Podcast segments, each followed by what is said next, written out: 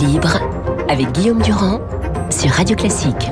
Et nous sommes avec Luc Ferry. Bonjour Luc, c'est votre Bonjour jour Guillaume. le lundi. Nous avons fait il y a des Mais années oui. sur France 2 une émission avec Jean-Luc Mélenchon qui s'est à peu près bien passé. Oh, très bien, même. Mais, euh, bien que vos points de vue soient, je ne dis pas irréconciliables, mais totalement opposés. Comment vous expliquer, puisque nous allons prendre un peu de distance, je vais pas dire la dérive, mais disons le, le, le, le, le langage de Mélenchon qui, sur le fond comme sur la forme, on l'a encore vu l'autre jour dans l'émission de BFM TV où il était face à la rédaction, et a pris une tournure euh, à la fois colérique, excessive, ne répondant pas aux questions, refusant de répondre aux questions sur Katniss, sur le coût du travail en France.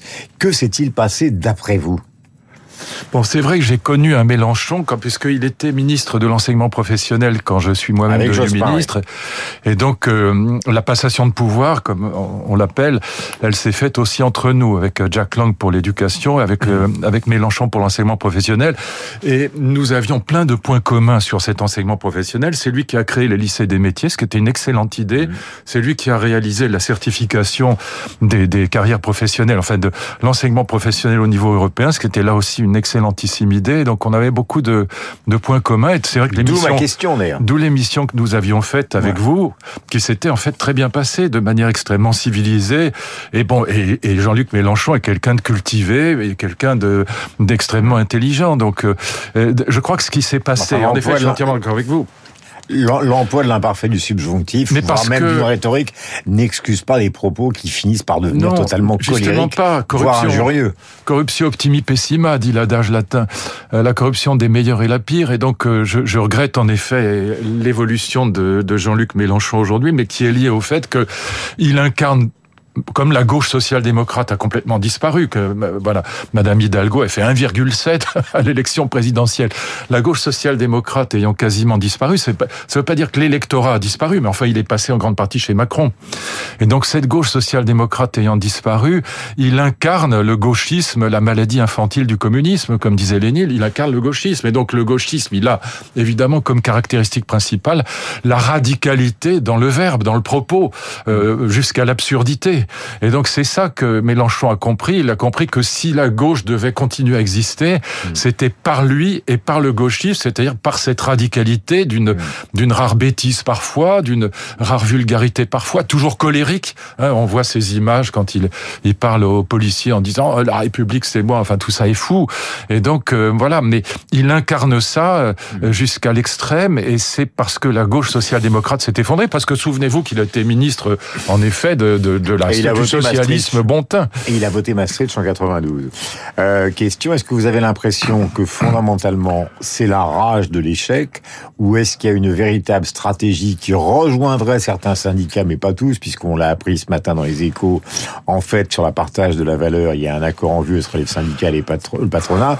En fait, est-ce que vous pensez que sincèrement il croit à la possibilité d'un blocage du pays? Non, non, il joue sa carte narcissico-personnelle, c'est une évidence. C'est-à-dire qu'il joue sa carte Mélenchon, lui, il existe euh, au-dessus de toute la gauche aujourd'hui. Au fond, il incarne en France la gauche et je pense que ça doit être d'un point de vue perso, narcissique. Faut jamais oublier que c'est des... on n'a jamais affaire qu'à des petits humains, dans politique comme ailleurs. On a affaire à des petits humains. Donc je pense qu'il doit trouver euh, son bonheur d'une certaine manière, sa- sa voix, en tout cas sa voix, le sens de sa vie dans l'incarnation de la radicalité d'extrême gauche. Et c'est vrai qu'il l'incarne de ce point de vue-là euh, jusqu'à l'extrême.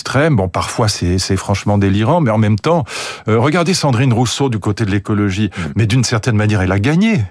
Parce que dans ce monde médiatique dans lequel nous sommes plongés, le simple fait d'être archi médiatisé, maintenant tout le monde sait qui c'est.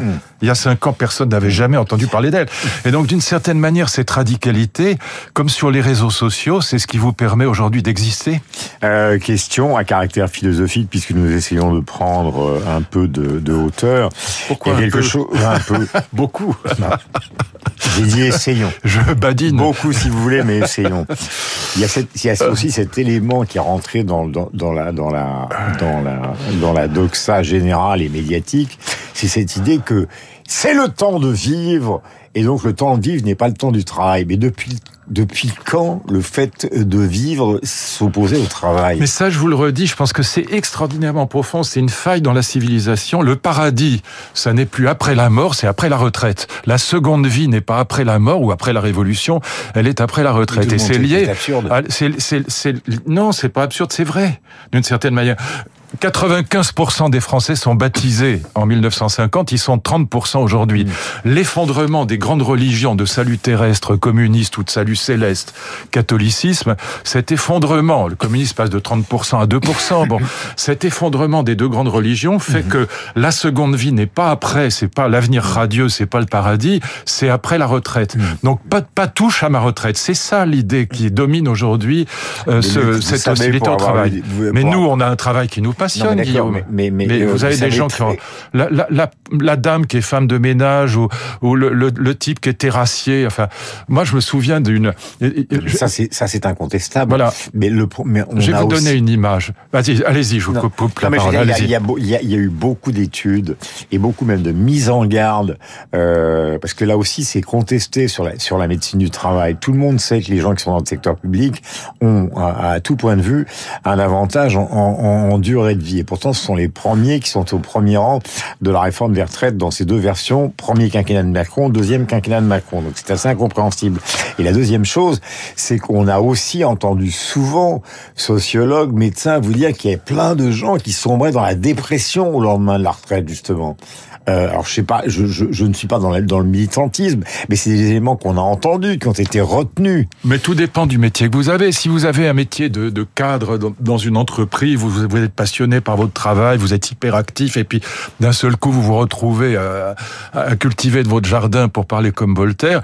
En effet, au bout de six mois, au bout d'un an, au bout de deux ans, vous allez entrer en dépression parce que vous vous apercevez que ben non, euh, en fait le travail vous manque, que parce que le travail c'est aussi la sociabilité c'est le rapport avec les autres. Mm. Euh, c'est aussi le café ou le, le mm. ou le petit euh, le petit verre de vin blanc qu'on prend à la sortie de l'usine avec euh, avec ses copains en parlant de politique, etc. Tout ça vous manque.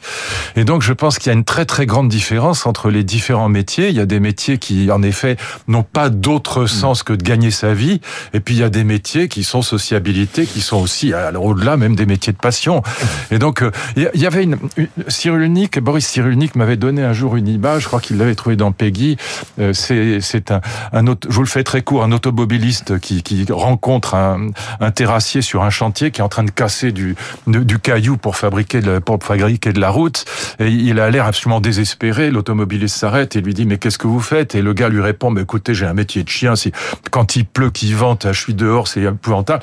Et puis il continue, il trouve exactement le même ouvrier mais qui a l'air aux anges et il lui demande mais qu'est-ce que vous faites? Il est aussi sous la pluie, il est aussi sous le vent, il a aussi sa masse et le gars lui dit je construis une cathédrale, c'est merveilleux. Tout dépend du sens que vous donnez à votre travail. Hmm. C'est le même travail, mais c'est pas la même signification. Cette question du sens, pour nous, Guillaume, hmm. elle est, elle est cruciale. On, on a beau, je suis sûr, nous aussi, on est fatigué, on a passé les 70 ans, on se lève le matin à l'aube, on travaille 10 heures par jour, mais on fait un travail qui nous passionne. Mais quand vous êtes euh, femme de ménage ou quand vous êtes euh, terrassier hmm. ou que, ou même serveur dans une brasserie où c'est hyper fatigant, il y a un moment où vous dites, mais est-ce que je suis pas en train de perdre ma vie pour la gagner? Voilà, et c'est ça que les gens se disent aujourd'hui. Je pense, pense qu'il faut le comprendre. Je dis pas qu'ils ont raison. Je dis, je porte pas de jugement de valeur. Je dis que l'effondrement des deux grandes religions fait que le paradis c'est après la retraite, c'est pas après la mort, c'est maintenant. Euh, en dehors de, de l'issue parlementaire, euh, à la fin de la semaine, tout ça partira au Sénat.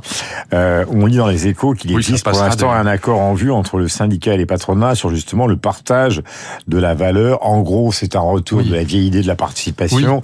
et donc, c'est la, c'est la préfiguration à un moment quand même que la capitalisation pourrait devenir une solution. Excellentissime idée, voilà, pour laquelle je plaide depuis 40 euh, ans. Donc, euh, je, voilà, je radote à nouveau.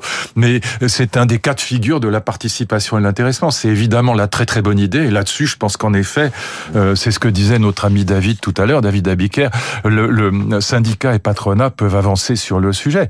Et c'est la vraie bonne idée parce que c'est le moyen d'enrichir les salariés sans casser l'entreprise. C'est ça qui est vraiment l'idée géniale. tout à l'heure que fondamentalement, euh, la, la, revendication souterraine plus fondamentale en France, à cause justement des charges sociales, c'est l'augmentation des salaires plus que la retraite. C'est les deux, c'est-à-dire que c'est à la fois la question du pouvoir d'achat est très importante parce qu'on vit dans une société d'hyperconsommation qui est donc extrêmement mm. pressurisante, si je puis dire, question pouvoir d'achat.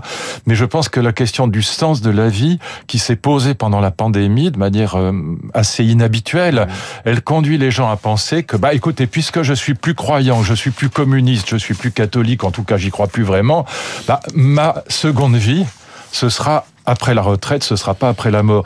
Et je pense que cette idée-là, elle est aussi l'idée qui va présider au succès futur des métaverses.